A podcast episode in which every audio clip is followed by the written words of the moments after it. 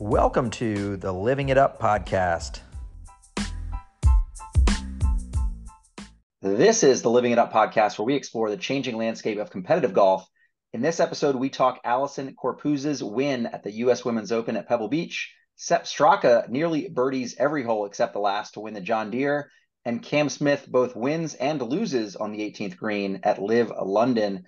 We also take a quick preview of the likely political circus to come at the U.S. Senate. But first, this episode is brought to you by B. Draddy, the leader in performance golf apparel. B. Draddy still makes the softest polos you'll ever wear, as well as ridiculously comfortable quarter zips, shorts, t-shirts, and even boxers. Their colors and fabrics are all naturally aged by the salt of the ocean for that perfectly lived-in vibe. Head to bdraddy.com and use code LivingItUp30 for 30% off your purchase. This is Brian. I am joined by George and PGA Tour winner Billy Hurley III. Let's kick it to you, George. Let's talk U.S. Women's Open. So first off, I want to say that the seeing it at Pebble and Pebble in July, the PGA Tour has got to redo its entire schedule. Put a pin in that thought because Pebble showed out. It was awesome to see the women there. Um, they played, of course, the you know you don't see they played up, and so they play it kind of like you know the men played it. There was some just debate over whether the setup was good or bad. I personally thought I think the final score was nine or eight under. I don't forget which one. So that's actually like a great. I think for a U.S. Open, anything north of that, and everyone's yelling it's a birdie fest. Um, but it definitely wasn't, you know, a slog to win by plus one. Um, you know, uh, Allisen Corpuz, like she played great. I mean, she did what you do to win a U.S. Open. Um, you basically go up go out and throw up 18 pars. I think she might have been two under on her final round. Um, yeah, three under par. She had six birdies combined with three bogeys. The 17th was a little inconsequential because she had a pretty yeah, commanding lead, but yeah, she, six birdies on the day. Yeah, so she she had it in her pocket. So she just went out, played her game, looked steady the entire time. Um, and you know, Nasa Oka kind of fell back. Um, and so you know, she kind of, I think, re- could recognize that she was cruising. Um, and it looked like it. And, but then it was kind of cool because you had Charley Hull just taking it deep. I think she shot 65, um, or maybe 66, had a, had a look at 65 on the 18th green. I had the quarter of the tournament. Nice girls don't get sweets when she basically was like, well, what do you want to do here? Do you want to go for 18 and two, or do you want to like lay back? She's like, dude, we're not playing for second place. Like, send it. And she was behind the tree, ripped a low three wood, made it all happen. And and she was great. She's always great on on camera. She actually is one of like the more charismatic um, women's golfers, and they need to have her mic'd up in every event. Unfortunately, she often takes turns going between, you know, 67 and 77. That's kind of that personality. So, um, but also, since we're Living It podcast, tremendous follow on Instagram, and I'll leave it at that. Yeah, Charley Hull with a six under par 66, as you mentioned, George, kind of got off to a blistering start. She birdies four of her first six holes, sort of really pushing the leaders there in that in that final round. And you know, she hits it underneath essentially the the the center line tree there on the 18th at Pebble Beach and, and was you know mic'd up uh, her and her caddy for that that like sort of fateful do we go for this? Do we try the hero shot? And she's like heck yeah we're gonna we're gonna try the hero shot. We're gonna we're gonna go out and win this thing. Comes up a bit short obviously and like you said Allisen Corpuz did the work up front to let her kind of cruise or let herself kind of cruise into the finish. And so in that way like the only knock i would give it is like gosh you really want the 18th hole for the us women's open to be like super consequential. And it was like a little bit of a downer at the end when someone can just cruise to victory, but still tip of the hat to her. You know, I thought one thing that was interesting is, you know, Michelle Wie's final US Women's Open or final competitive event. She's from Hawaii in many ways. Like uh, Allisen Corpuz talked about how, you know, she had even broken some of Michelle Wie's records, being the youngest to ever qualify for the US Women's Pub Links and sort of lived in that shadow, being from Hawaii as well. And sort same of high always, school. Yeah. Yeah. Same, same high, school. high school at the same high school as uh, Barack Obama. Barack Obama, well. President Barack that? Obama. Yeah, yeah, yeah. That's quite the Hall of Fame they've got there as you walk into that high school. I'll tell you what. Is that but anyway, yes. Oh, okay, Punahou from there. Yeah, Punahou. Yeah. Yeah, but I thought it was it, it was you know great to actually hear some of those caddy player exchanges down the stretch and I think always. Can, can, we talk about the caddy player exchange where the caddy didn't know slow play penalty? Like was shocked Ooh. That Ooh. like they might get a not just penalty a fine. We're actually going to lose stroke fine. here. There's actually a stroke involved with this. I mean, that one was unbelievable. I mean, so what they were put on the clock, you know, on 11 or so, the final group, and then um, they got a bad time. I, I don't I don't know what I, I can't recall which hole was they got a bad time, but the officials, you know, telling them one more bad time will be a stroke penalty, and the caddy's like, "Wait, what? Like, there's a there's a stroke. Are you serious? And and that is like one of the things that was an undercurrent, sadly, of this championship is that there was a lot of slow play, and and not just slow play with people being on the clock, but I, I felt like, and again, we've talked about this being perhaps sort of a uh, you know broadcast decision to to show pre-shot routines. There were just a lot of like slow pre-shot routines at times, like slow exchanges where it's like, do I have to be like sitting here watching them evaluate this lie or this shot? Like can't we show some other golf that's happening right now? And I wonder, George, if that was like, you know, maybe they only have so many cameras or so many like fixed cameras versus, you know, players, player sort of focused cameras. And maybe it was a casualty of that. Well, I, I can't speak to what the production decisions are related to equipment and, and personnel, but I I cannot emphasize enough how much that drives me nuts. Um, particularly like on the greens when they show the routines, the putting, and everything else, like that is, and it's reinforcing, right? Because that's what you you become what you see, and you see enough of it in all these green routines. And look, I get it, right? Like anyone who's played competitive golf knows that the green is when everything really slows down because you're looking at it. The putts take time.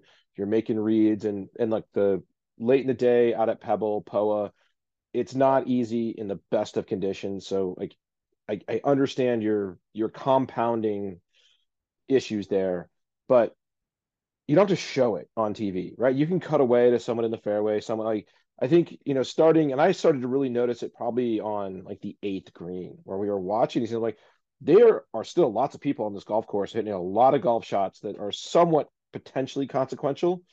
Can can we cut to those? Can we watch golf shots and come back? Like you've watched this person putt now for four days, you know that this takes 70 seconds for them to get and, and I do it. think one of the things that the PGA Tour does well is when a when a popular player is down the leaderboard, they show them late in a round, if nothing else than to give context on the holes we're going to go play and where the pins are and sort of what the drama might be building toward for those final call it five or six holes.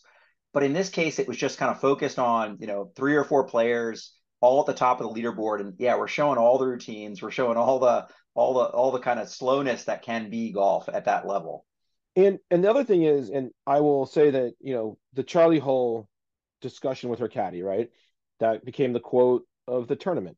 And I can see where they're like, look, you if we don't catch that, we miss it. But they have the mics and the cameras recording stuff. We watch NBC is notorious for oh, we're gonna cut over to the eighth hole, and you know every single time we're going to cut over to the eighth hole, someone's about to hit a 60 foot bomb. And sure enough, like, oh, wow, that was a 60 foot putt. How'd they know? Like, that's really good. It's because it's been pre recorded and no one knows in real time when all this is happening. So they can, if there's a good conversation happening, cut over to that one. If it's just, well, I don't know. I think it's like a flighted seven. Should we go with the high eight? What do you, I, I, I don't know. I'm, I'm trying to just, do I gas, you know, like move on. And unless it's like a really interesting discussion or there's some animation there. Yeah, it's interesting, right? Brian, you guys were talking about cameras and, and whatnot. Brian, to your like last four holes or whatever, kind of setting that up for the leaders coming down in the next 30 minutes to an hour or whatever. Well, they obviously have cameras there. They don't have the probably you know the handhelds in those groups, but but they have the fixed tower cameras, so you can at least get some context for some of the shots. There's no question about that. Um, I, guess I just go back to in some of this discussion go back to what Jerry Foltz said when when we had him on the pod earlier this year, and um, you know he, he, said one of their production guys, uh, obviously Jerry's with with the LIV Golf League now, but one of the their production guys said if players and caddies are talking, you immediately stop, stop talking because nothing you can say is better than anything they will say. And so there must be a sense of that, right? Trying to make sure you capture that gold moment, you know, on the 18th fairway with with Charley Hull. But you're obviously going to capture that one because they're in the last group, you know, or, or, the last couple of groups, kind of thing. So, um, and you certainly can pan back to to to your point, George. But uh, that's the only thing I can come up with is that you're just you're not willing to risk losing that piece of gold. But but here's what I'll say too, and and I, I don't want anyone to take these sort of negative comments about the broadcast, and I, I'll call them nits. I don't think they're super negative but to take away from that, this was an awesome U- U.S. Women's Open on so many levels. You had the drama, I'll call it drama, the the the sort of camaraderie and celebration that was Annika Sorenstam and Michelle Wie finishing up on Friday to both, you know, walk up 18 kind of together to finish up their their rounds and finish up their time at the US Women's Open. You had a number of, you know, just great storylines. Uh, you know, Bailey Tardy kind of being you know, a, a relative no name for I think a lot of people that don't follow the women's game super closely. You know, taking the 36 hole lead. You had you know amateurs that kind of shone brightly and then faded down the stretch. So I think it had a ton of drama across the leaderboard, and certainly just seeing the U.S. Women's Open at Pebble Beach was such a refreshing way to see that golf course. And just to George, you said this on our preview of Chantel McCabe, like that's actually the golf course that that we all play from a length perspective. And these women, quite frankly, hit it just as far, if not farther, than than a lot of than a lot of men. And so, like seeing more approachable golf, seeing more like uh, use the word Olympians, George. Like uh, you're not seeing like these people that are so unattainable and so untouchable. You're actually seeing like human golf. Like Bailey Tardy hit a few shots that, quite frankly, were a little bit scratchy, but it's like, yeah, that's that's golf. That that's like major championship pressure and tough lies and tough shots. Yeah, and, and no one is going to ever fault seeing nervy shots, and you hate to see it. Kind of if you appreciate the competitive piece and the whole deal, but like you, you do like to see it, right? Like you, you kind of do like to see it come off the rails just a little bit, keep it interesting.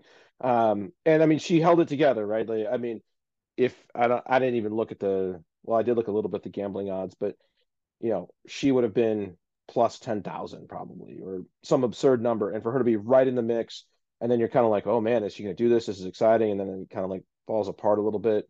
Um, and I mean, and it sounds terrible when someone has a four-stroke lead with two or three to go, you're you're kind of hoping for something to go a little, just a little wrong to make it some drama. You know, you never want to see someone just collapse because you you know how that feels, or I know how that feels if you've ever been in the position of you know a devastating loss that was in the hand. Um, so you, you for a drama perspective as a fan, you kind of want to see it get more interesting. But back to Pebble, Sunday was a Chamber of Commerce day there. It was absolutely glorious. They're showing the beach. You could see how clear the water was. You could see down into like the kelp beds and some of the rock formations. And, and this was my p- comment when we started. For the life of me, I do not understand why the PGA Tour does not redo its schedule, go to Florida in January, do like Texas or or Arizona in February, do Texas in March, then go do some of these like Midwestern places, which I know is a little iffy still in April, May. Go to California in July when it is miserable, miserable in nearly every tour stop that we have left. The weather is glorious primetime golf when you have no sports to compete with like it, to me that seems like an utter no-brainer to to rejigger the cal the the schedule to have the Calif- some west coast stops in summertime when there's nothing on you're out all day anyway with the family doing summer stuff and you come home at like eight o'clock seven o'clock and you still got the back nine to watch I agree. There's some East Coast bias there for sure. We're on the East Coast, so it is great to watch prime time, you know, golf. And I've often said like the the majors that I really really enjoyed were some of the West Coast majors. And this time of year, especially, you're going to get better weather in Seattle and Portland and Monterey and and these places that are not sort of you know the Midwest and and in the in the sort of sw- the sweat belt that is that is like sort of the, the middle of the country right now. Yeah, absolutely. I, it it just seems like, I mean, now that anything's anything and everything's on the table for golf, we should that should be looked at. So this definitely set a new standard for the U.S. Women's Open, right? I mean, I think that that's like the maybe the truest thing. I think you know Mike Whan coming from the LPGA, over to you know the USGA now um, has has a vested interest in the women's game specifically, and and I think that you'll see some some different you know things come about with that. I, it wouldn't surprise me, and, and and I think Mike may may have made may have even made a comment to this ilk that you know they're going to work to get the women's purse to the same as the men's purse for for the U.S. Open, which will be quite a feat, um, you know, in in the grand scheme of it all. But this is um, definitely a, a new standard for the women's game as far as major championships are concerned. And and I thought it was a cool little nod they used. Uh, the USGA used basically the exact same pin sheet for Sunday at the Women's Open as they did for Sunday at the U.S. Open, Men's Open in 2019. Um, obviously, the eighth hole different since that's a new green, but but all the other ones are, you know, nearly identical from from the hole locations that year in 2019 on the men's side.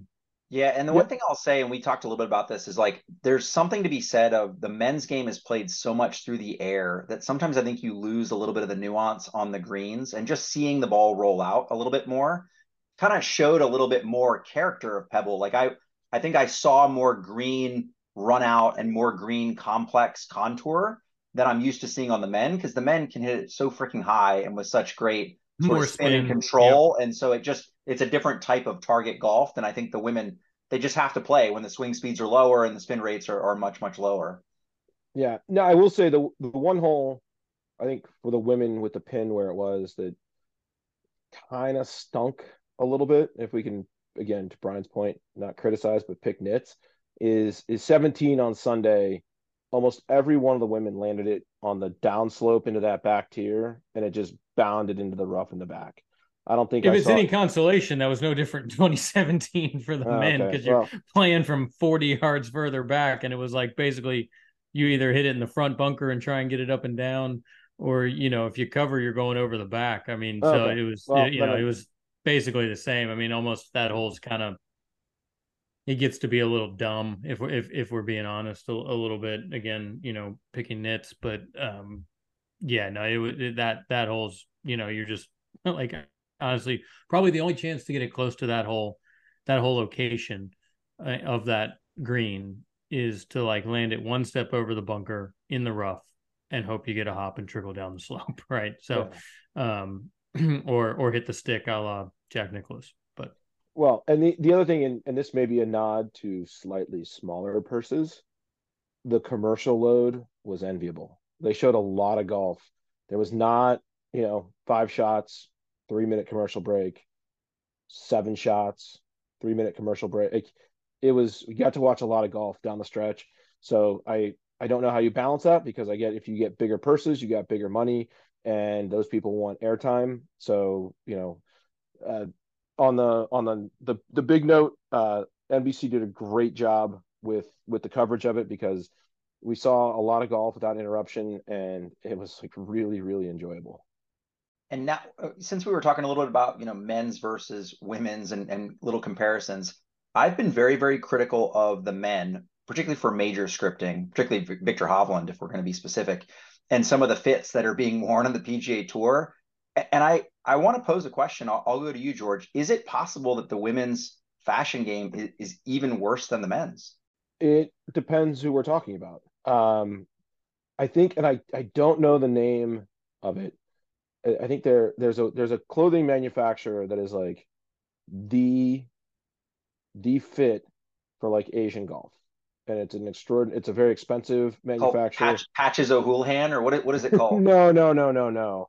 Oh, I it's I got. Is it, is it like that Olacue that, that Adam Scott wears? No, no. I don't even know how to say that. Unique Uniqlo or whatever. No, that's yeah. That, that's terrible. Um, it's gosh, they only make beige, but it's it's like a big deal, and I think they pay a lot of money. And KUS uh, is it that brand? That might be that's an Asian brand. Like anyway, Kjus? No, yeah. it's not Kjus. No, no, no. Um, Kjus is like Swedish or Norwegian or something. Um, anyways, it's I think they pay a lot no of money. No more free ads, George. No more free ads. Well, I can't. I can't even think of the name. yeah, so we're just gonna name them all. We'll eventually get yeah. there. Uh, you, you know, guys are so, names. So, so, so you know what we should talk about is we should talk about the fit of B Draddy in that sense because well, that's got you, the best fit of a golf shirt on earth. Well, and I can tell you, having just played uh, two days in utterly sweltering miserable, miserable mid Atlantic heat and conditions. The B Draddy stuff was phenomenal. I mean, you were you were sweating and miserable, but it, it wicked well. It was the the made the best of a really bad situation. So I was glad I had some with me um, down for our event. Brian and I were down with some buddies for kind of a, a Ryder Cup type event um, for a couple days, and I can't emphasize enough how it was literally playing golf in a steam room for I think I think we got 45 of 54 holes we were supposed to play in, and I mean it was. Uh, you always see me with a drink in my hand when we were recording. It was so hot I didn't want to drink. That's how bad it was. Yeah, I, I joked before we hit record that we had a, a, thunderstorm delay in the middle of the round, and most of us took the opportunity to go change clothes and take a shower because I could just wring my my socks, my shorts, my shirt out. Uh, but I was wearing a Draddy Sport, and so that was wicking quite well. And so really, it was just the uh, really just the socks that needed to be completely changed out. New socks, what a game changer! Like that's an, I mean, like whenever we played more than eighteen on tour, the socks were changed in between the rounds. Even if it was like five holes to it, finish the first round, new socks out of the locker. I'll tell you what it made me team. think because I remember this happened at the PGA. This may have been Bellerive or one of those like really sweltering PGAs where I think they mentioned Tiger Woods like changed shirts like twice during the round. Like he just went in the bathroom and like swapped out shirts. Does that does that happen, Billy? Do you carry an extra pair of socks and like if at the turn you were just it was slow and it was sweltering, would you swap out socks even like mid round?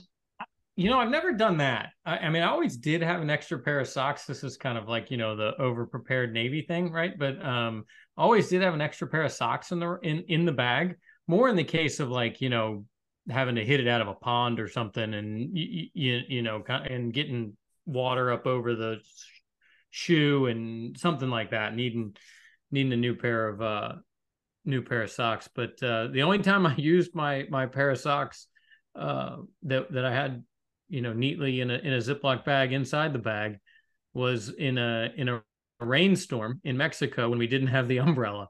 And so we didn't, uh, you know, it's one of those like not supposed to rain days, pop up thunderstorm for like 30 minutes, drenches you, drenches the bag, drenches the towel. Was was using the pair of socks to dry off grips that day. Oh, I actually, I even went so far as I had a new pair of shoes and socks for each round. I was like, yeah, no, I mean, new, yeah, that's it's it's game changer. It's a game changer. At any rate, back to the fit of a B Draddy shirt. Anybody listening here, friends of the Living It Up podcast, B Draddy, head to bdraddy.com. 30% off your purchase using code living it up 30 bdraddy.com living it up 30 get yourself some B Draddy gear for the summer months ahead best fit best weight tremendous color selection okay done with the ad stuff well, I'll, I'll, tell you one guy that was living up his round of golf, and that is Sepp Straka. We will pivot now to the PGA Tour where they played the John Deere Classic. And through 14 holes, he had nine birdies and an eagle, sitting at 11 under par with four holes remaining, a par 71 golf course. So he just needs one, one more to get at the house to shoot 59. But but more importantly, had a pretty healthy lead at that point and came to the last hole, you know, par four, thinking about birdie, thinking about 59. Instead, makes double bogey. Billy, I'll, I'll toss to you. Maybe, maybe, uh, you know, the, the simplest question for you to answer. Are you thinking 59 at this point, or are you thinking let's let's let's win this golf tournament? I think you're thinking both. If if, if we're being completely honest, in that moment, you know, you you, you we talk about you know you don't get that many chances to win a golf tournament, and so you have to take advantage of those. You get less chances to shoot 59, and um, now the shot that Sepp hit, you know, on, on, the 18th is is the worst miss that exists in that situation. Um, kind of, you know, overturning it into the water. But uh I think you're you're thinking a little bit of both, but but but in my opinion, you know, the the the play is hit it to 30 or 40 feet and and you know, give yourself a putt at it. Uh, you know, not trying to stuff it and have more of a makeable look kind of kind of thing.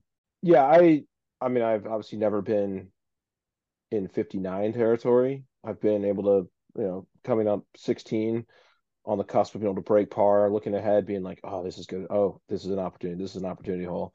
Uh, I probably bogeyed them all, but uh, so it's, I, I, it is interesting to see a guy, especially in the final round, just go absolutely uh, deep like that. And and the interesting part is now he's kind of put himself back in the European Ryder Cup conversation. For sure. And and, and not just him, but Ludvig Aberg with uh, T4 shoots a final round 63, you know, just I, just three shots back of Sepp Straka. I, I think I think Aberg is uh, I, I can't say lock, but just because of the lack of true horses on that team and the the knowledge of like he for sure is if he's not in this one, his trajectory is indicating he will for sure be in the next one. So why not? Yeah, why not I, I agree. It, where where there's no clear sort of like 10 through 14 on that team, you got to invest in the future. And even if he's, you know, the 13th overcome guy in any other moment. year, you, you pick him. Yeah. Well, and even if he's overcome by the moment, it's an invest in the future, like you said, for for years to come. and and, and the, and the best part is it's it's you know a home Ryder Cup, so right he's going to have the best fan experience possible to kind of get all the jitters out.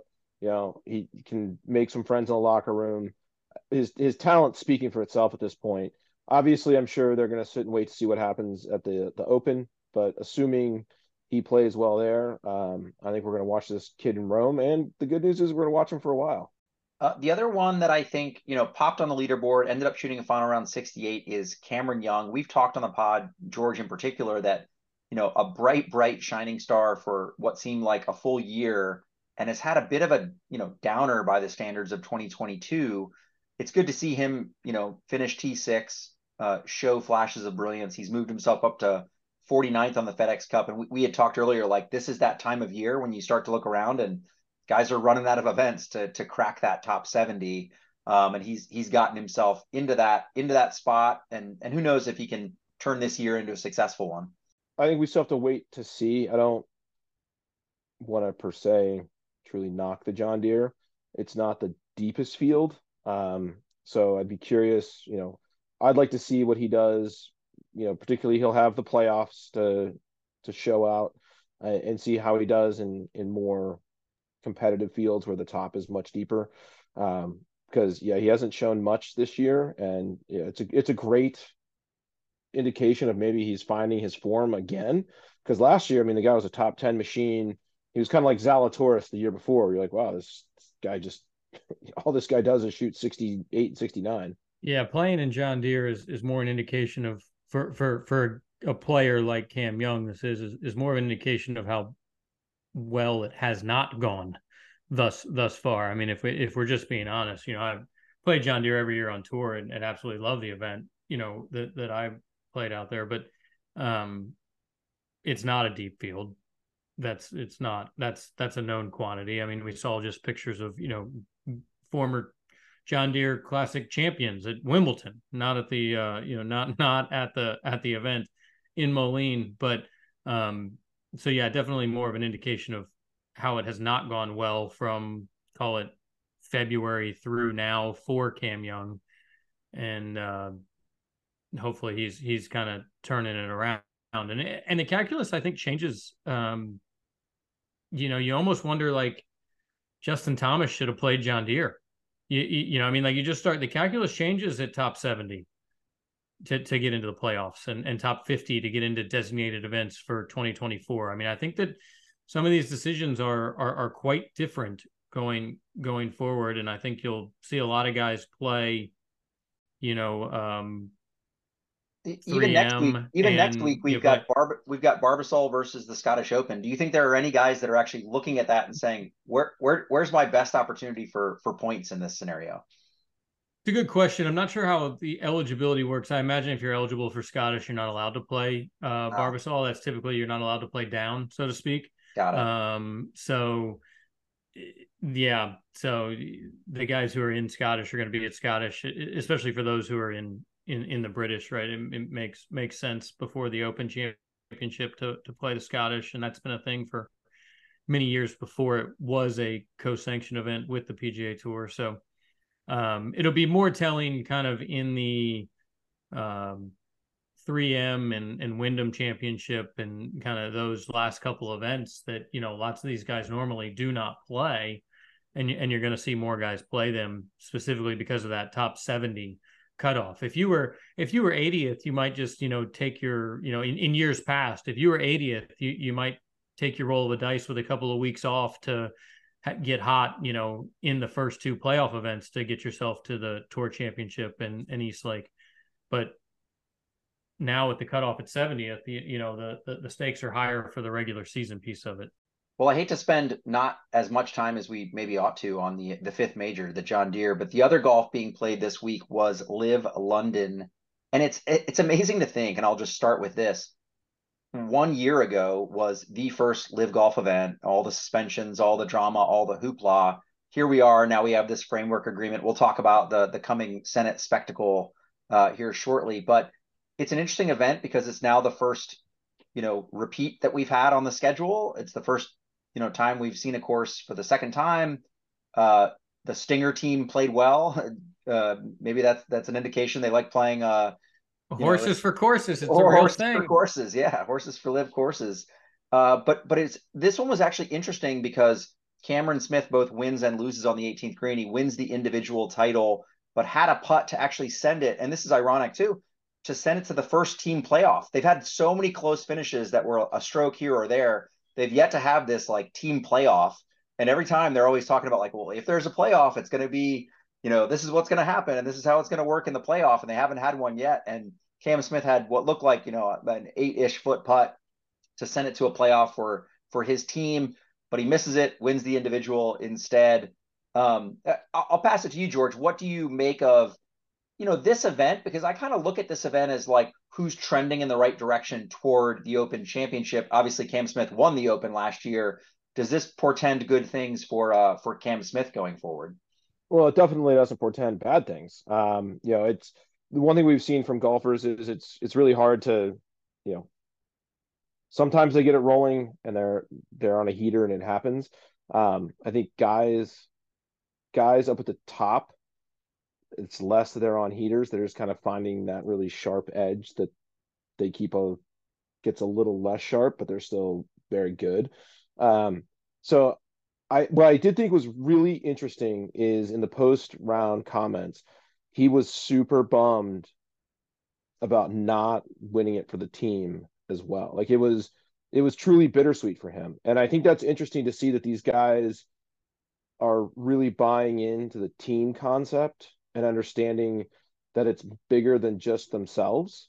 Um, and and I say that and I, seeing it come from Cam Smith, like he is not had it been um not to impugn him per se, but had it been Phil Mickelson, it could have been a little disingenuous.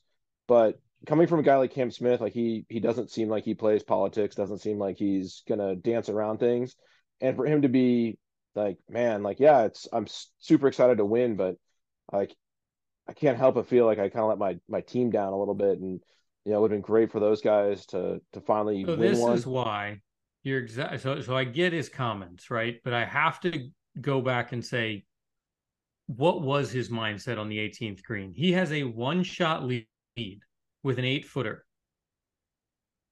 Okay. And so that eight footer is to win the team championship. But if it goes three and a half feet by, this is a now a very different story. Yeah, you're saying okay? he's got like three mindsets here. Like, I yeah, and that I can't leave it short, but I, I can't leave like, it short. I, I really want to make it, but but four million is more than seven fifty. Okay, like let's just be honest, right? And we don't even know how they're splitting team money now, right? So I don't I mean, I'm just this is why we've said from the beginning they have to elevate the team, they have to put more money into the team championship.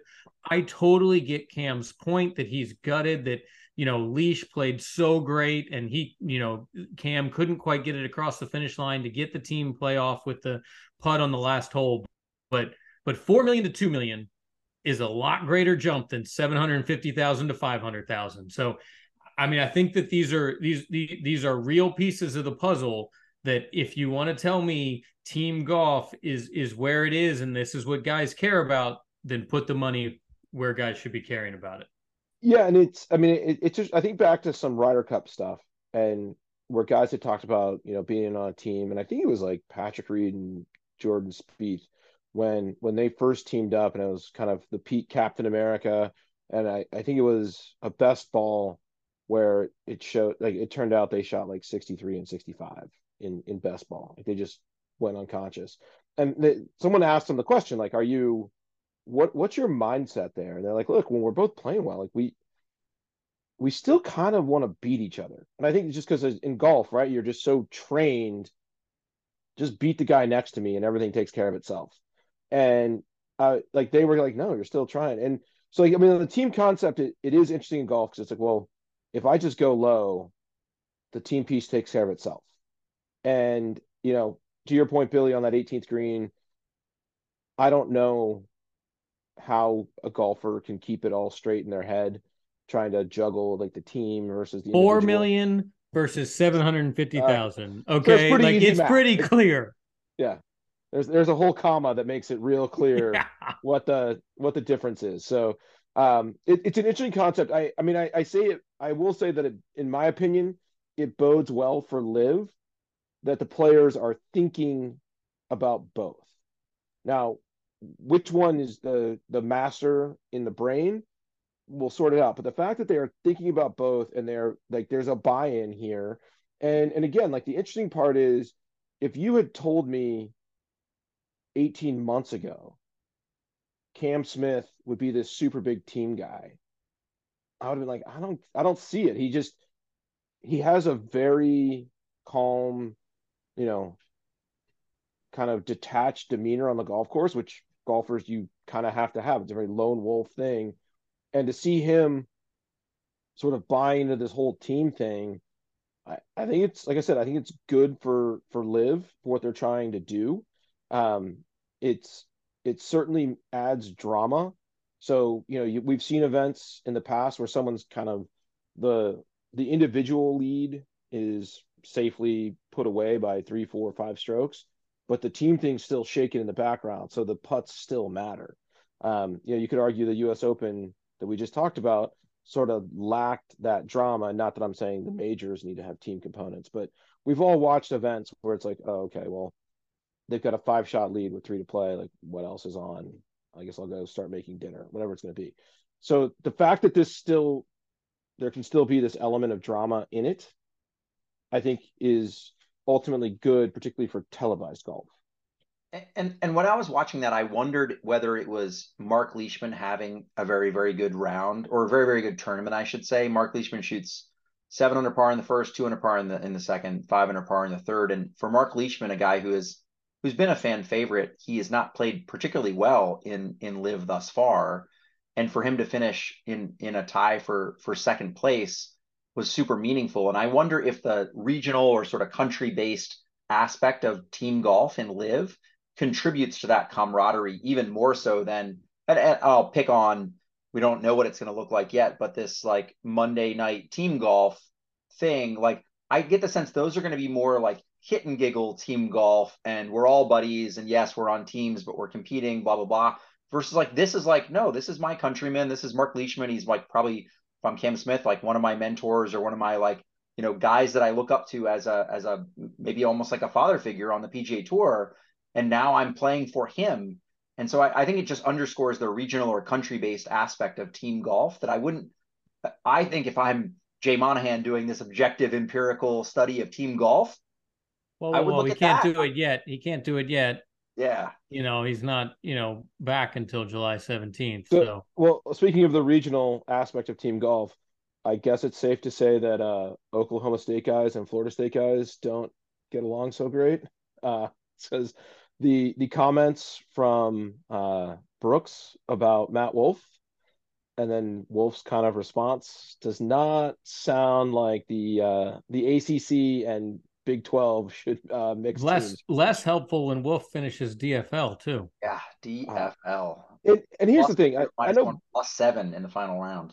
Brooks Brooks got crushed for it, and like I, I've got to be honest, I've had all kinds of different coaches in my life the the single most important and influential coach in my life was the most could tell you and would look you right in the eye without ever raising his voice, never shouted in practice once, but would just tell you the most devastating things in front of the team. And it was it was just like, oh, okay. I mean, I remember being a freshman and we're we're out on Lake Washington. There's 24 of us on the water. You know, there's three boats out there. He stops all of them, and he's like, George, what are you doing? You may have won. Apologize for the language, Billy. Five Western Manassas butt fuck champ backwater butt fuck championships, and gone undefeated in high school.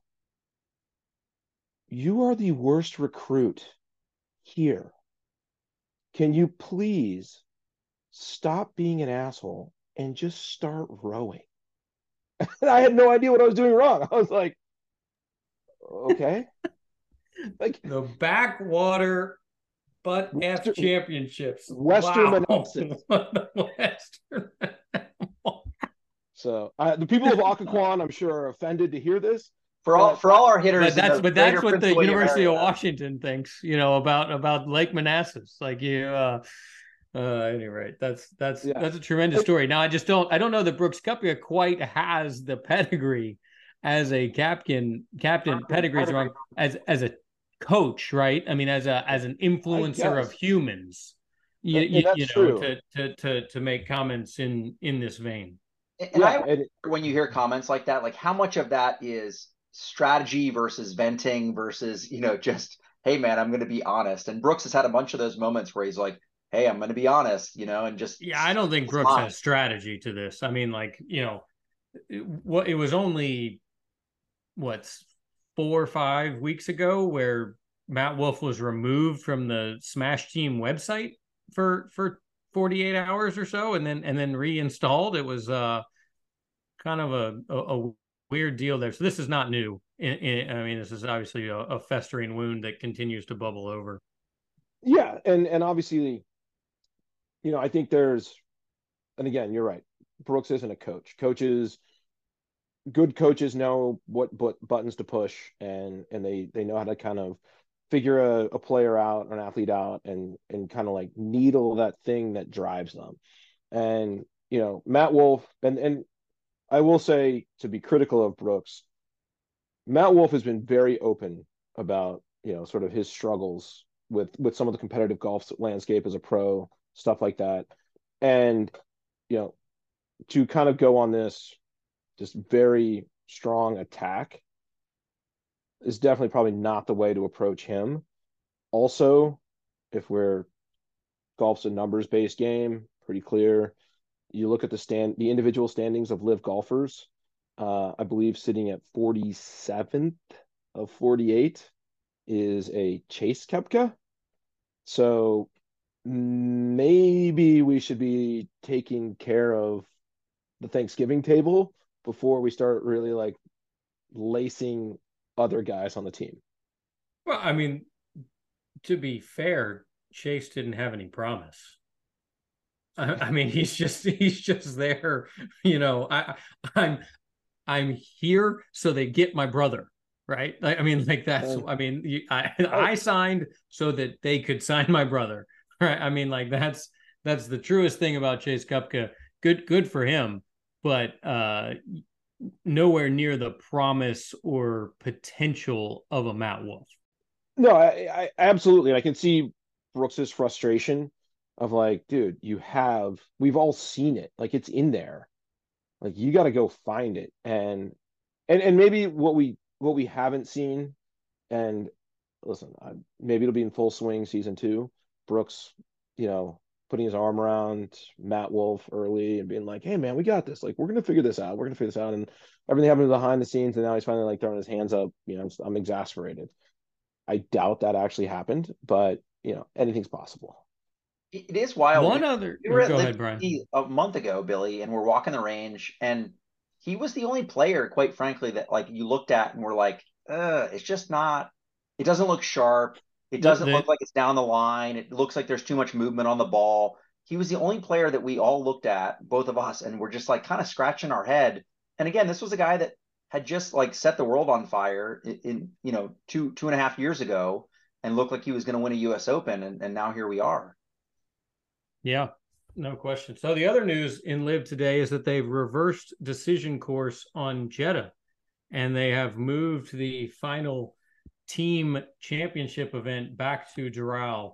Um, so they're going to play Jeddah first, and and then come back to Doral in late October. So um, clearly, you know, they continue to to change when when needed to change. Uh, you know, that was not a popular decision. It seemed like from the jump in in February when they announced their schedule, and and it seemed like that got flipped very much at the last minute from Doral being the season-ending championship to Jeddah, and now uh, you know four months in advance flipped back. So I do wonder how much of the uh, the, the framework agreement had to do with that. You know, like the fact that the framework agreement's there and the PIF, for all intents and purposes, has has the seat at the table now maybe this event being on home soil was less important to them. And and for what it's worth, we talked about this last year. I thought that team playoff format with you know, sort of the, the captain versus captain matchup, and and then you know, a, a, it was the best event they played. It was it was the best event I thought by far in terms of the drama each day. Like it,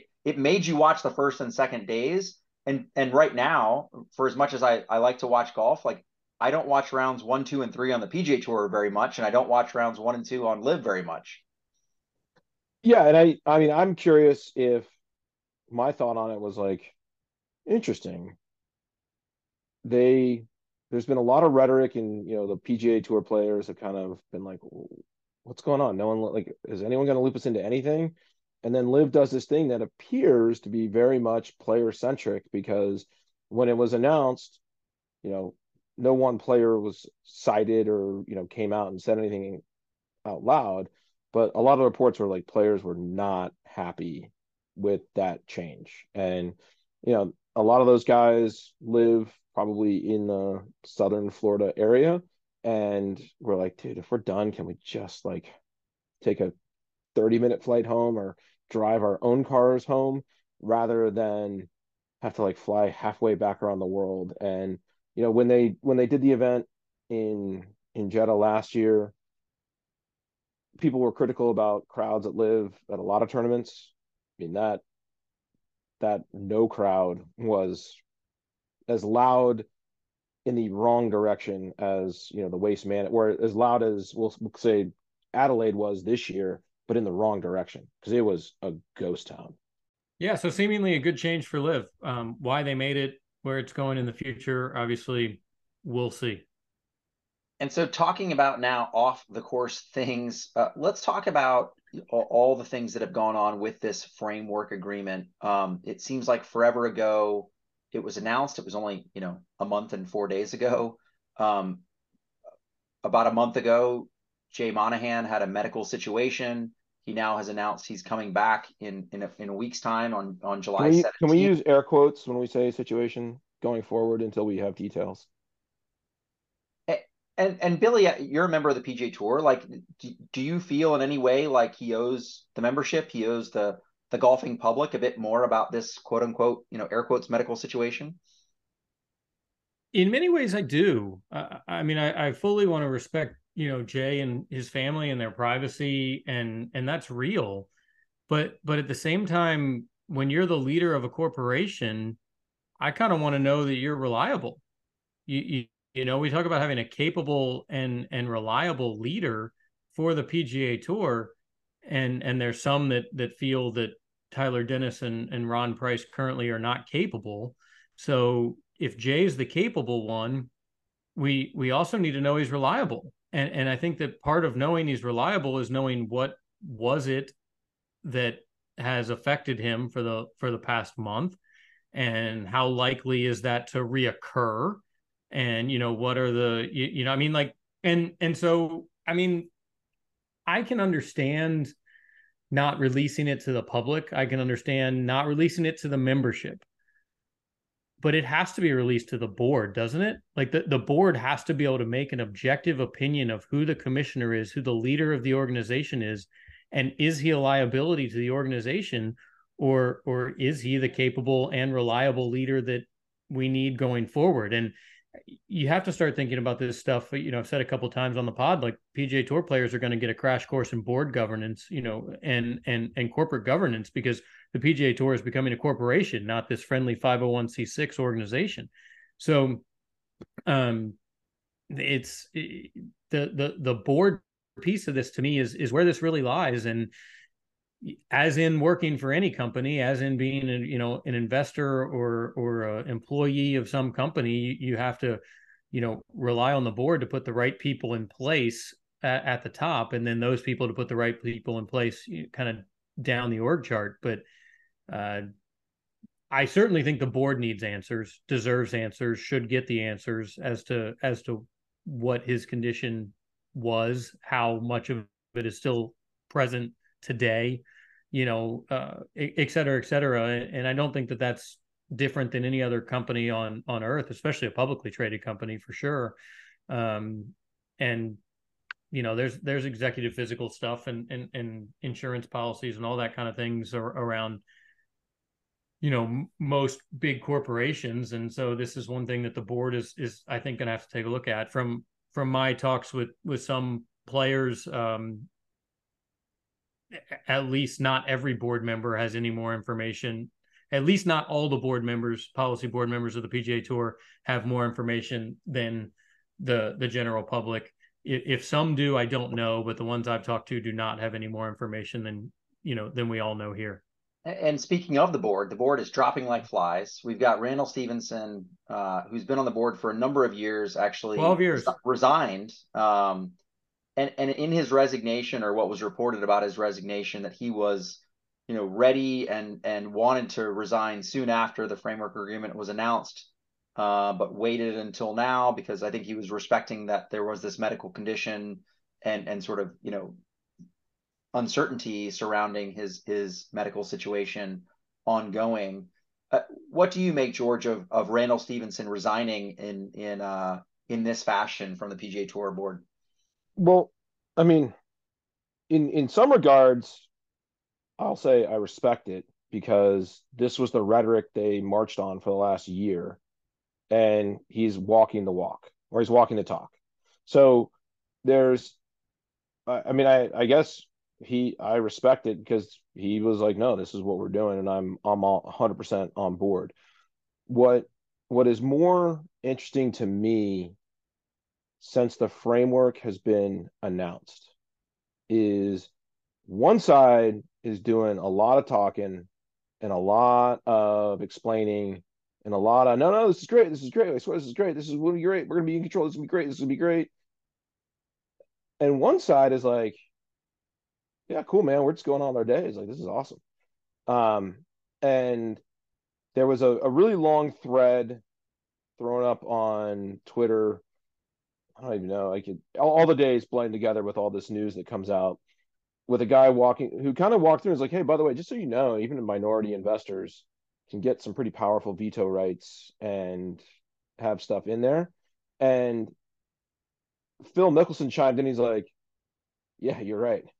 So yeah, it was it was the one that said like all the customary protections and all the things and and basically saying that this I'll, I'll use air quotes again control of the board may carry with it and we'll see because tomorrow is going to be the senate hearing and who knows if anything's going to come out about these they're going to say nothing tomorrow okay i that agree they're going to say like let's just okay moving on but but it but but eventually these customary protections of the PIF are going to have to come out at some at, in some way, shape, or form, you're going to have to know like what veto rights that they have within. Maybe not, George. You, yeah, you say... well, I mean, here, here's the if if I'm looking at this and being like, how does this go? Like, what's what happens over five years?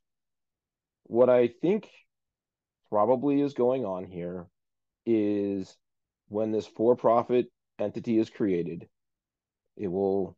The plan is most likely to have it go and then you know like any other private thing that gets outside investment probably go public at some point. Until it goes public there's no reporting requirement. I mean think about the wwe like it went public and until something goes public there's no reporting requirement about bylaws you know there's no you know filings that have to happen quarterly and all these other compliance standards. So we may never truly see or know. Now it seems like every time something happens some leaks come out and then all of a sudden we get it So I'm sure at some point it'll get leaked, but there's no requirement for it to ever be made public. Um, there's a million private corporations out there that no one has any clue how the internal bylaws and rights are written. So I, I, to me though, you know, I just think about it in, in like the legal context, and you know, in the legal context, if you're explaining, you're losing, and it seems like only one side of this feels like they have to constantly be explaining, and the other side is really good. Um, and it's the side who has the guy who's gonna be writing the big checks. And I don't, I mean, listen, if one thing you can say about LIV has been like they've kept a lid on players. They've the the messaging that comes out, everything seems to be very tight. There's no rogue statements. There's no, you know, guys popping off in in interviews getting mad about this or that.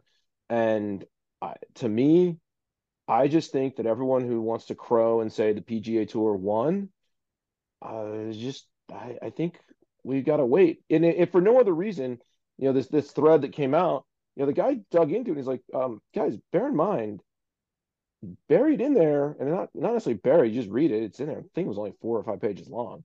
Is team golf will be part of professional golf. The night might not be called LIV anymore, team golf will be part of professional golf. That is in the agreement.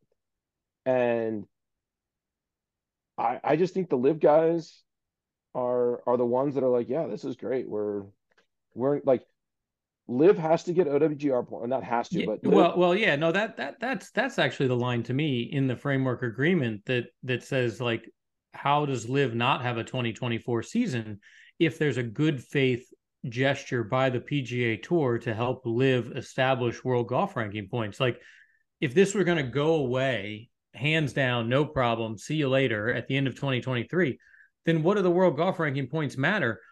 Except that they would matter now retroactively because if you're the PGA Tour and you want Brooks Koepka to be ranked now 12th in the world instead of 33rd in the world, now you got to put him back in there and, and redo the whole thing, right? So it's it's it's a fascinating piece of the puzzle. But to to say that the PGA Tour won and and to continue with this rhetoric, I mean, it's the only rhetoric they've got.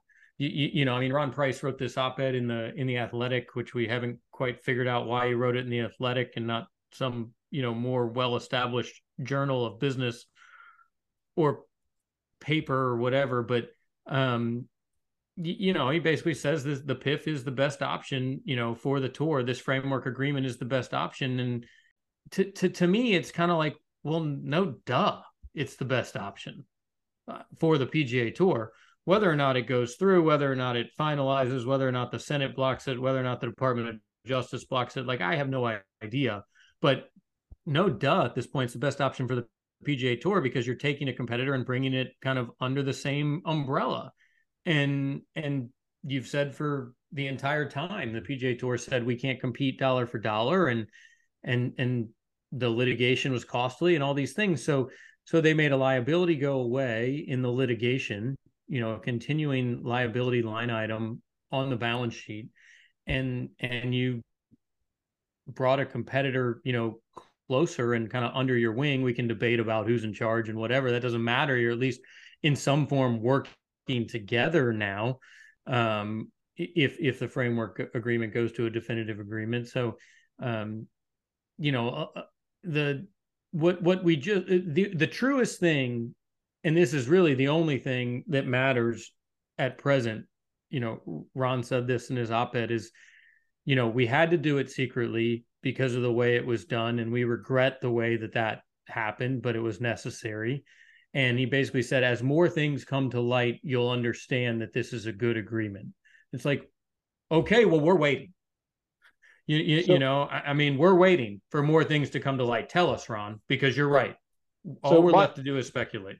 My, my question on the ron price and the timing of it is how much of his make how much of that coming out today is because of what Randall Stevens said yesterday, which was, I hope they find something else to do. Mm-hmm. I hope they find a different alternative.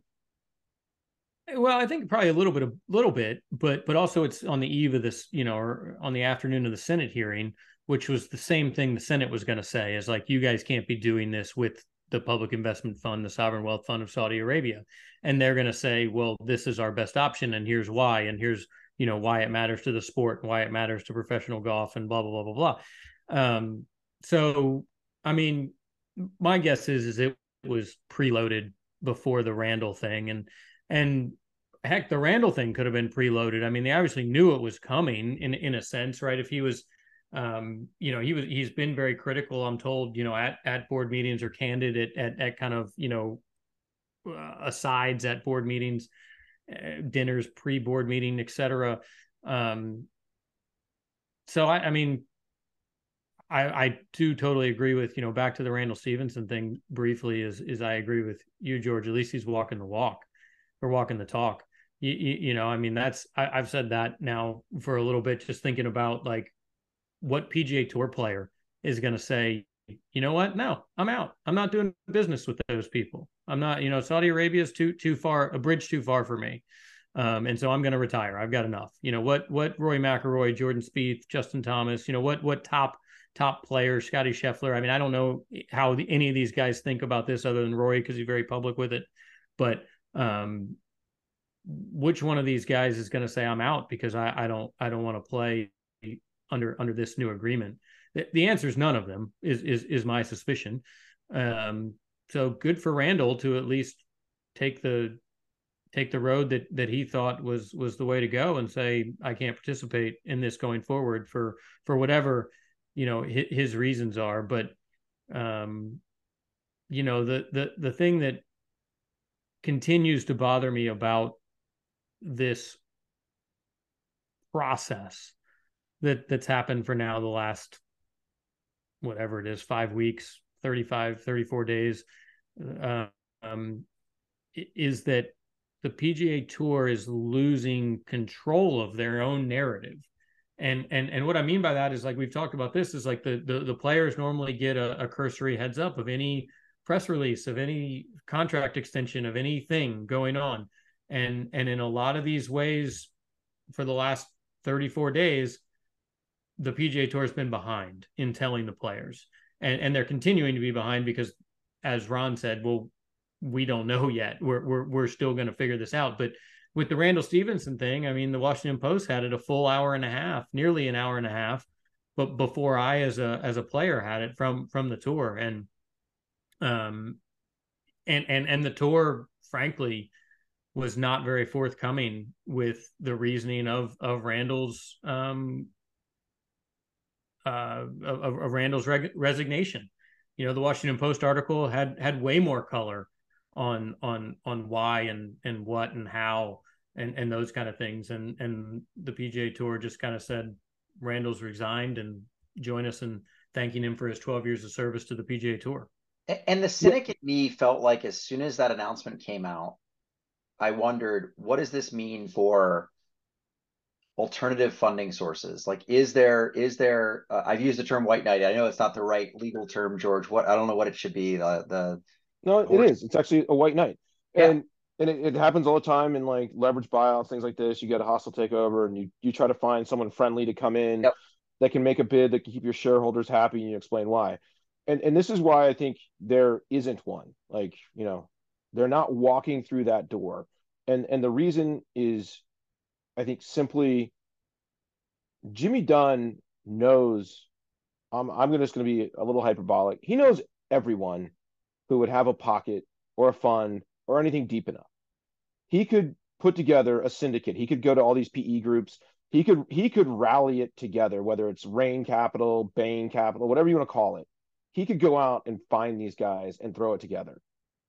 And I have to imagine and I, I, think I said it whether it was on on the recording or just to us on the side.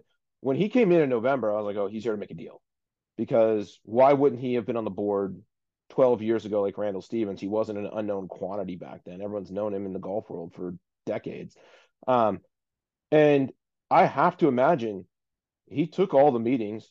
He sat. He they went through it all. I mean, Rain Capital was in the all 22 meeting in Delaware. So they had to have run this. They had to have looked at all the scenarios, and they're there isn't anything else out there. And if there well, is, even if there was, it doesn't work, right? Because my point. They they yeah. know it doesn't work. Well, and, and, I'm not even saying it doesn't work business wise, because because I mean we can we can speculate on financial models, but it, it doesn't work for the tour because if you take let's just pretend the tour does all this stuff without the PIF, they get the same amount of money from a minority investor, wh- whoever, right? Let's just say Tiger Woods does it himself, right? And and who cares? But they now you still have LIV. it still exists over there as a competitor. And that's where this thing starts to fall apart a little to me. It starts to kind of just not pass the eye test. Like forget about the law test, the lawyer test, which which I feel like I feel confident it can pass all of that because I don't think Ed Herlihy would be doing it if he didn't feel confident enough that it could pass all of those boxes. But if you don't now partner with the PIF, then Yasir keeps LIV going. And Yasir comes with more money to take more players at the end of 2023 and to make 2024 bigger and better for LIV. And so, I mean, to me, it to me, the money is incon- inconsequential to this, you know, minority investment stake that the PIF will have. It doesn't matter how much money that is. That could be a dollar or it could be $10 billion. That doesn't matter because having them as a partner is what you need to make them not be an enemy. That's really what it is. It has it, it it's almost like it doesn't matter that they're a partner, it just matters that they're not an enemy. Right. And that's why I'm saying I, I just I have to believe, and I think that's why when this got announced, like like Rory looked like his dog got killed. Like he watched his dog die. And I I I believed it since tomorrow was announced. I believed it from the jump that they were they were angling to come in and be the private equity to do exactly what this is going to be for the tour and they're out not out today they're out out. Because if PIF has right of first refusal why and listen everyone who's done anything in life everyone buries the hatchet but they know good well where they left it.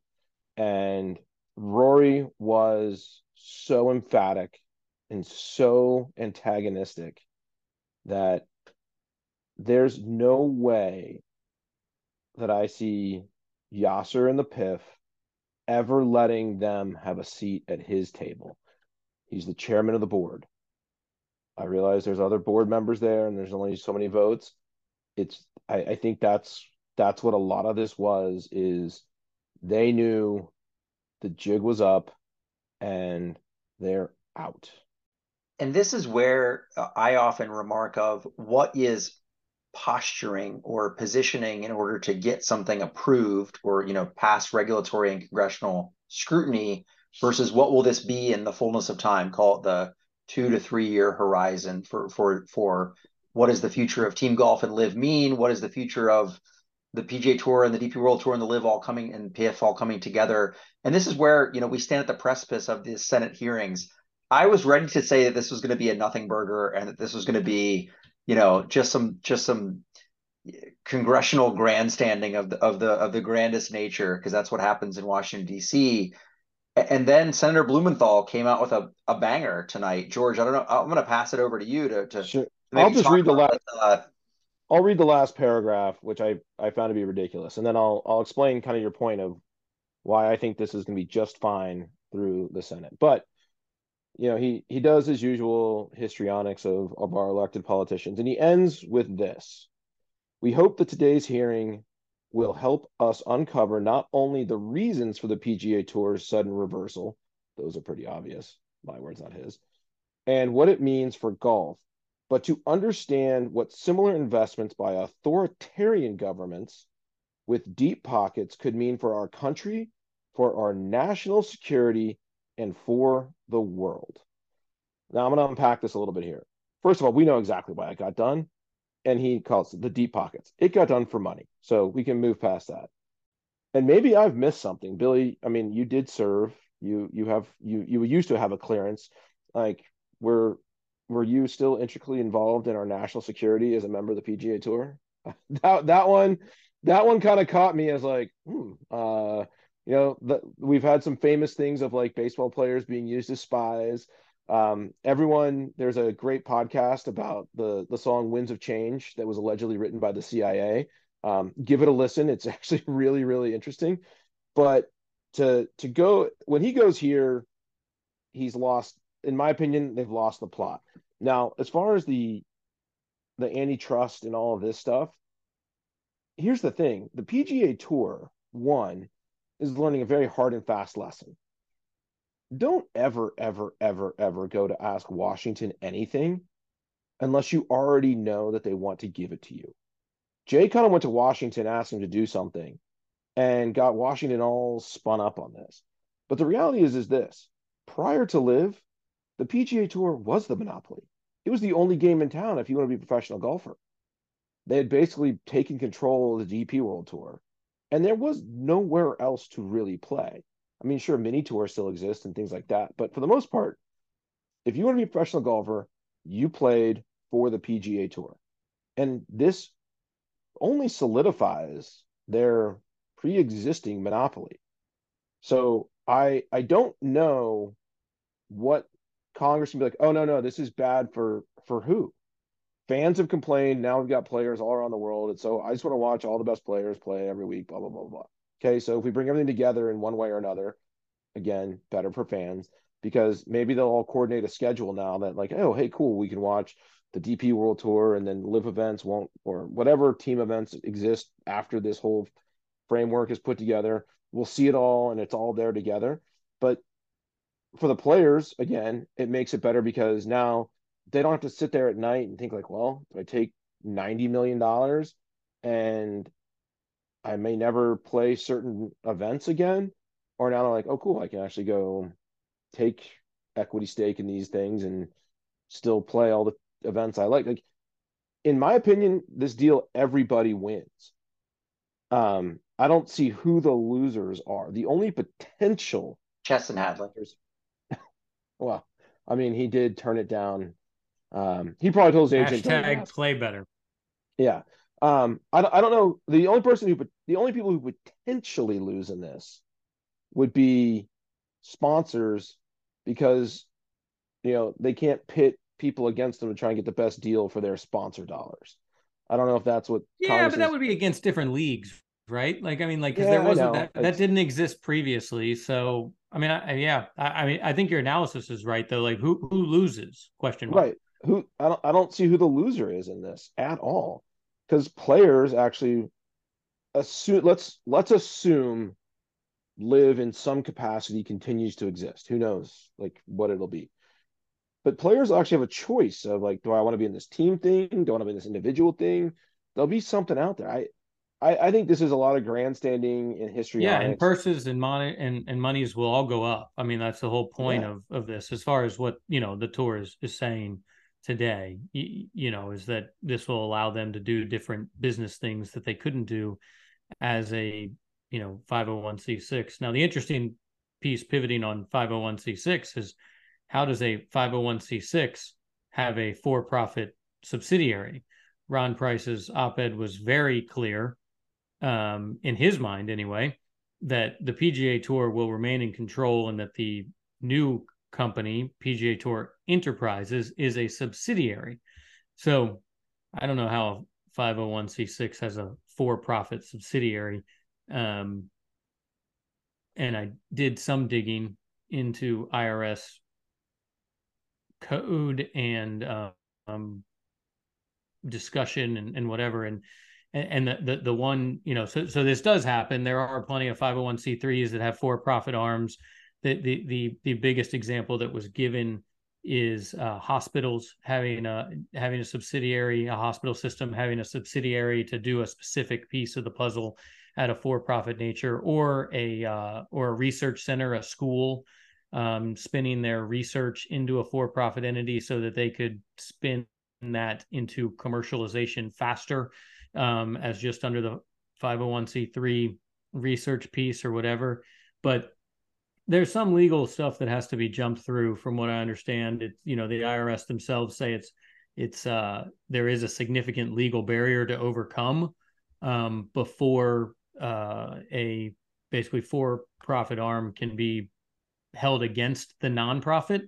But the interesting piece that was written in here is is they talk about a parent company, a subsidiary. In this case, the parent company is a tax exempt company and the subsidiary is a for profit company. It says a parent's exempt status may be jeopardized if the commercial activity of its subsidiary can be considered to be, in fact, activities of the parent. So if I take all of the commercial activities of company A parent. and put it into company B, which is governed by company A, somebody help me out. How this that sounds? This like, sounds like once again, George and all your lawyer compatriots are the only ones winning. They're going to win big time. Well, I, I would just ask you to look at professional sports leagues, the NFL, and it actually dumped its designation, but it was a non. They've all dumped it. The tour is the only but, one remaining. But it had franchises that were for profit. So with the team golf being going forward as a critical component of this, I think what we may be seeing when this is all said and done is team franchises held by players that go out on the tour and you know just like you've got FedEx Cup points and all this stuff, you have the Aramco team series that plays out. And these teams get their own sponsor deals.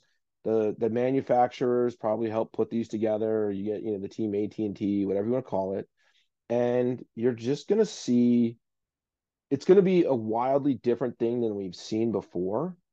But again i come back to i think it i think in the end it will be better for the players. It just it's a it's a huge leap from what they understand today to oh, what I 100% agree. I 100% agree that this is going to be better for the players. The piece that I still push back on is that the PGA Tour that we know today, right? The, the way that we think about the PGA Tour today, that that organization will be in control. That's the piece that I push back on. Well, I think the people will be in control. The the tour and like if if all the business is gone what what's the value to the tour of maintaining its 501 i think it's actually going to be a c6 it's what it always is. It's always it's it is it is currently and will remain a 501c6 yeah. And it, it basically is you know uh, it's a membership organization so like as a as a member i can get benefits through the organization right it's a it's a trade association Okay, so and like it, will continue to be that.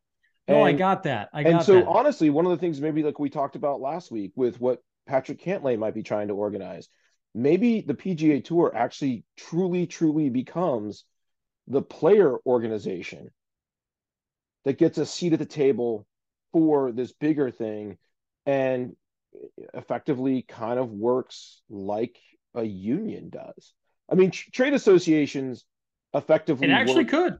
Yeah and trade associations work really to be a a, a unified voice effectively to for some lobbying purposes. Sure. Like I, I work with trade associations quite a bit and either it's you know to put together coordinated responses to regulatory filings and you know when they have comment periods on regulations cool let's go let's go do that let's go do this, you know.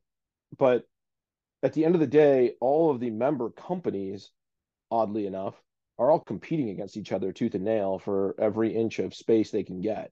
And you know, every time we have meetings with kind of like PGA Tour players, we compete right. against each other every and, single week. And and every time we get together for a meeting, you know, you have to read off that like, hey, we're we're gathered here as the attorney present. We can't talk about pricing. We can't talk about you know geographical areas. We can't talk about market share and you go through the things you can't talk about. And my job in a lot of those meetings is just to listen to make sure no one says the dirty words that you know throw us across the line on Sherman Act and Clayton Act and all the other acts. Um, and and so I, I think again, while we don't know how this is all going to work. And I totally agree with you, Billy. You know, Wachtell Lipton, this is not their first rodeo on an extremely complicated transaction that has to pass a lot of muster. And Ed Herlihy he is not going to jeopardize his reputation or career on some harebrained scheme that he doesn't think isn't going to that he thinks won't can't work. So I I think they're going to go do the dog and pony show in front of Capitol Hill. It's been done a million times before. It'll be done a million times again. And then this will be in the rearview mirror. Jay will come back and we will see where this progresses.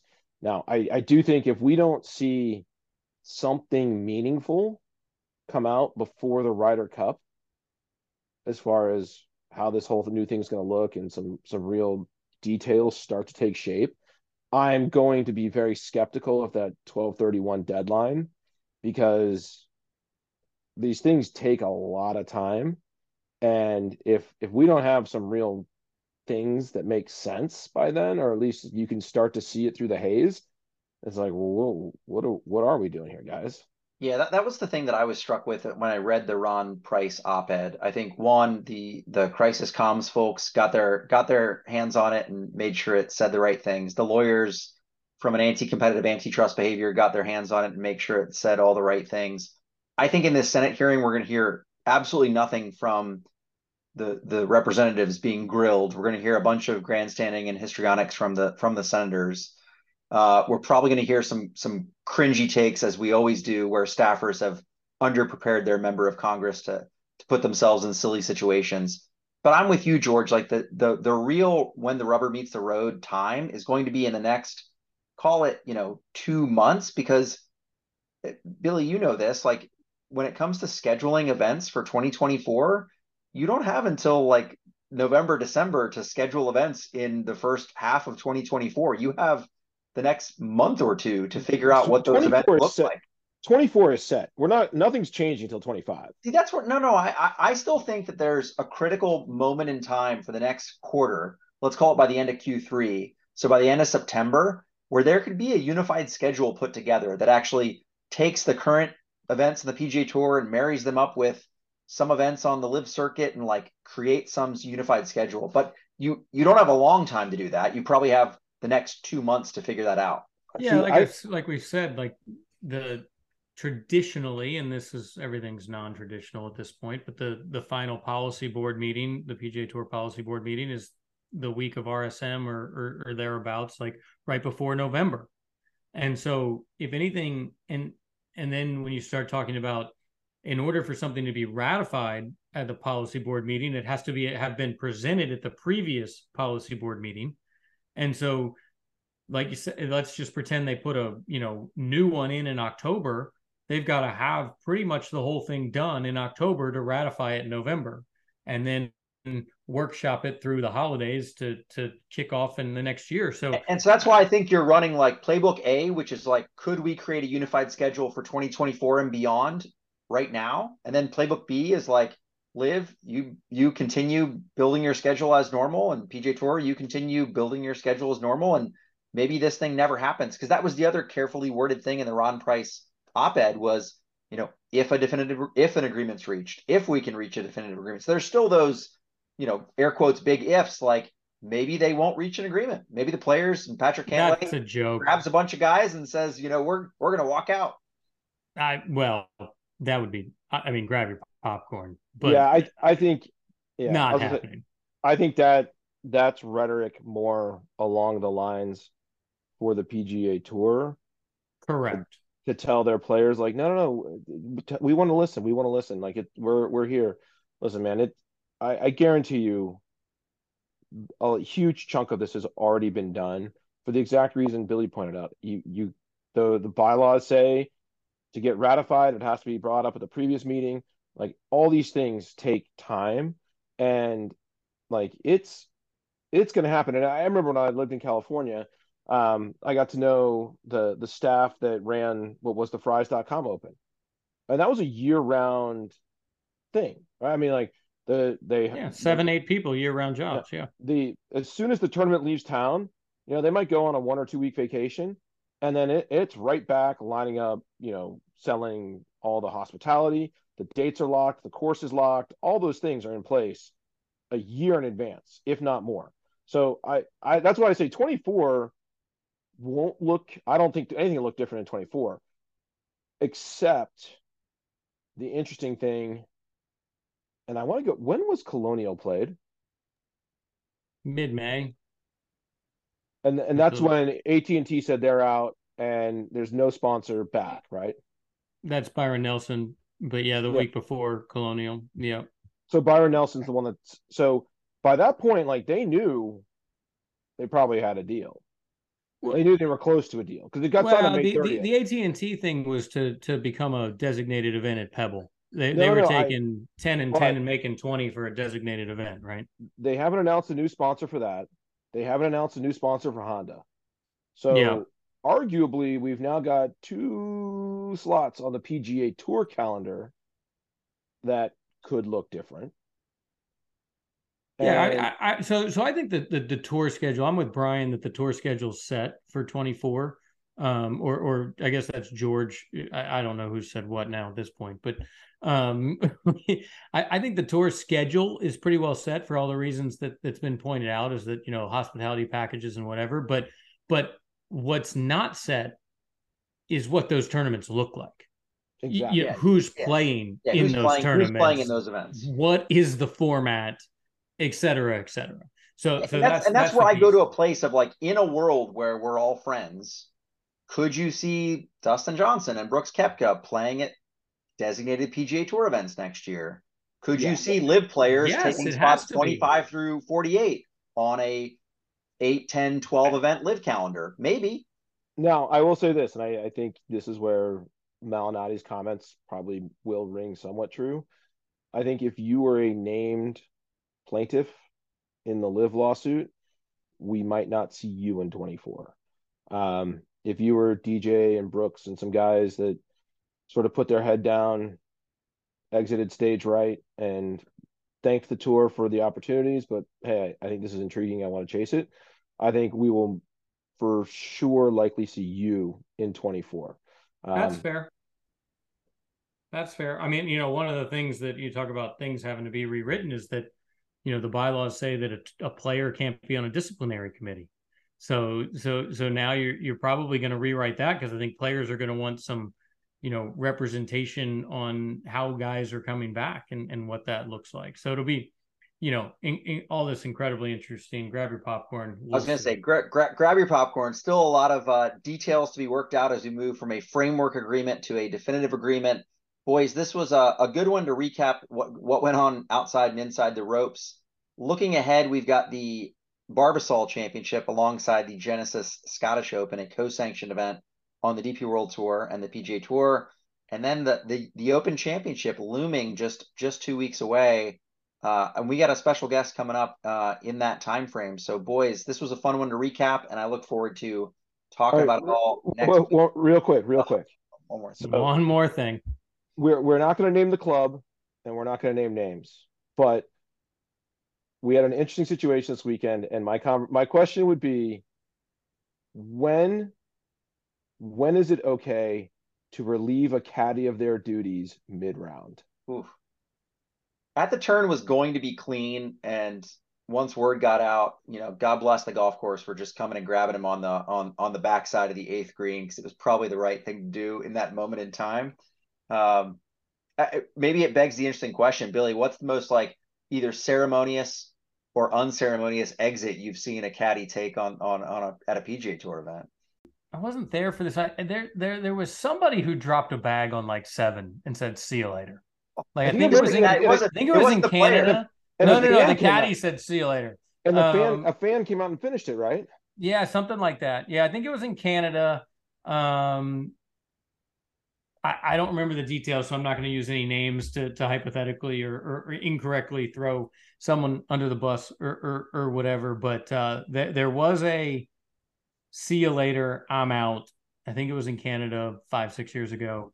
Um, uh, yeah, the um, I've seen uh, you know, I, have seen caddies not show up and, you, know, grab assistant pro number seven out, out of the shop to, to, to, to carry around. Um, that was actually, uh, y'all's uh, we we we all know uh, uh, Steve Marino. That that was that was his caddy.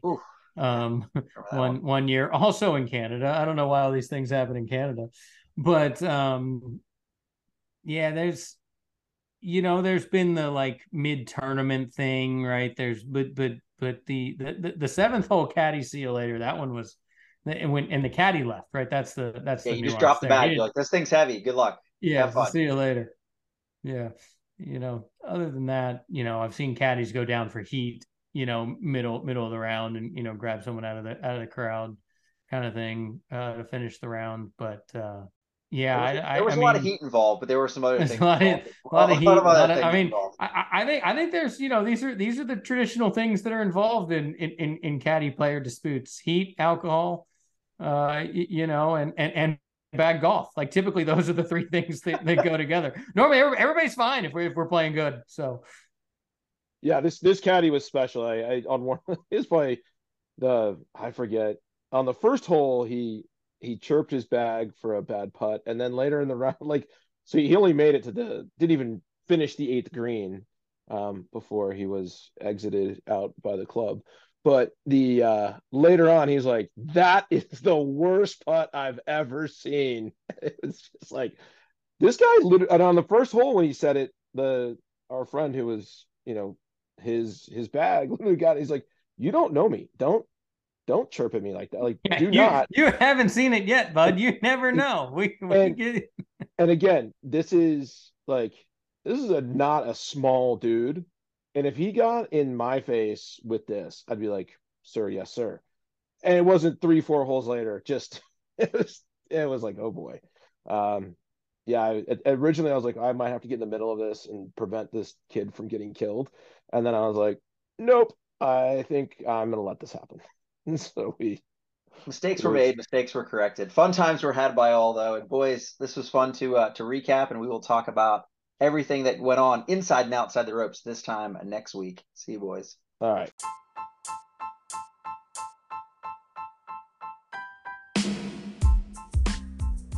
Thanks for listening to the Living It Up podcast. Follow us on the Twitters at Living It Up Pod. See you there.